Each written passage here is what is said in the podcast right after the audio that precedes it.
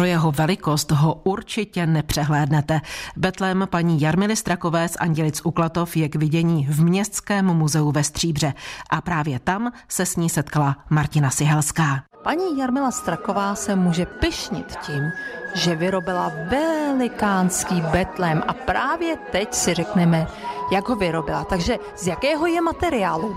Jedná se o keramický betlem o zhruba 20 až 25 cm vysoké keramické figurky.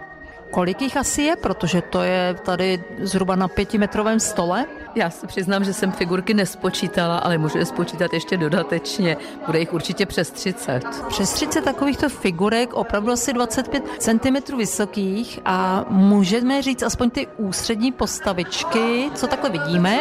Tak samozřejmě, v každém základním betlemu musí být Josef, Marie, Oslík, Volek, Miminko Ježíšek. Ke každému betlemu zákonitě vždy patří pasáček s ovečkami, musí nad betlemem být anděl, tři králové a pak ostatní chasa a takzvaní daráčci nebo darovníci, který nesou Ježíškovi to, co zrovna mají doma a čím ho chtějí jakoby uctít. Já koukám, že tu máte i keramickou truhlici, ve které jsou šperky. Ano, tu nese bohatý arabský kupec, který doprovází černého krále. A má velblouda. A má sebou velblouda a i toho pána, který toho velblouda hlídá. My tady asi těžko našim posluchačům vysvětlíme, jak vyrábíte keramické figurky. Prostě se zakoupí hlína, ta se nějak zpracuje, Koupí se keramická hlína, ideálně vakuovaná, protože s tou je lepší práce, jednodušší a moje figurky jsou všechny, přestože jsou tedy prostorové, tak všechny jsou tvořené ze základního vyváleného plátu.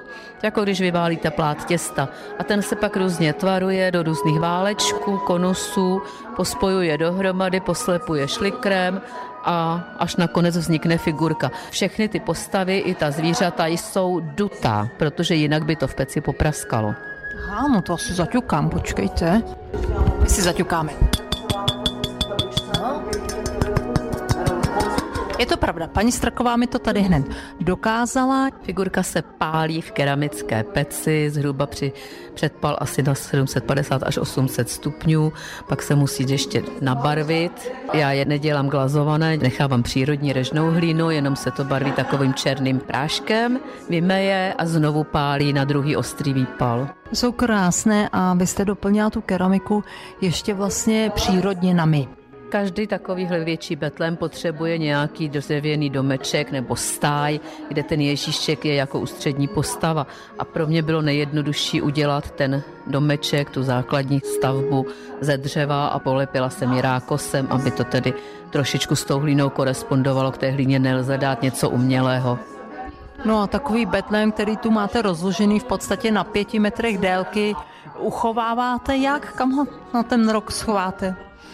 Uchovávání betlému je vždycky problém, jako každá keramika je náhlý, takže každou figurku jednotlivou musím pak při ukončení výstavy zabalit do bublinkové folie, naskládat do přepravek, jako mají pekaři, nadspat do auta, odvést domů a místo auta nastěhovat do garáže. Keramický betlém je součástí výstavy Zimní čas je tu zas ve Stříbrském muzeu, která je sestavena z předmětů ze soukromých sbírek paní Jarmily Strakové a pana Jiřího Sauka.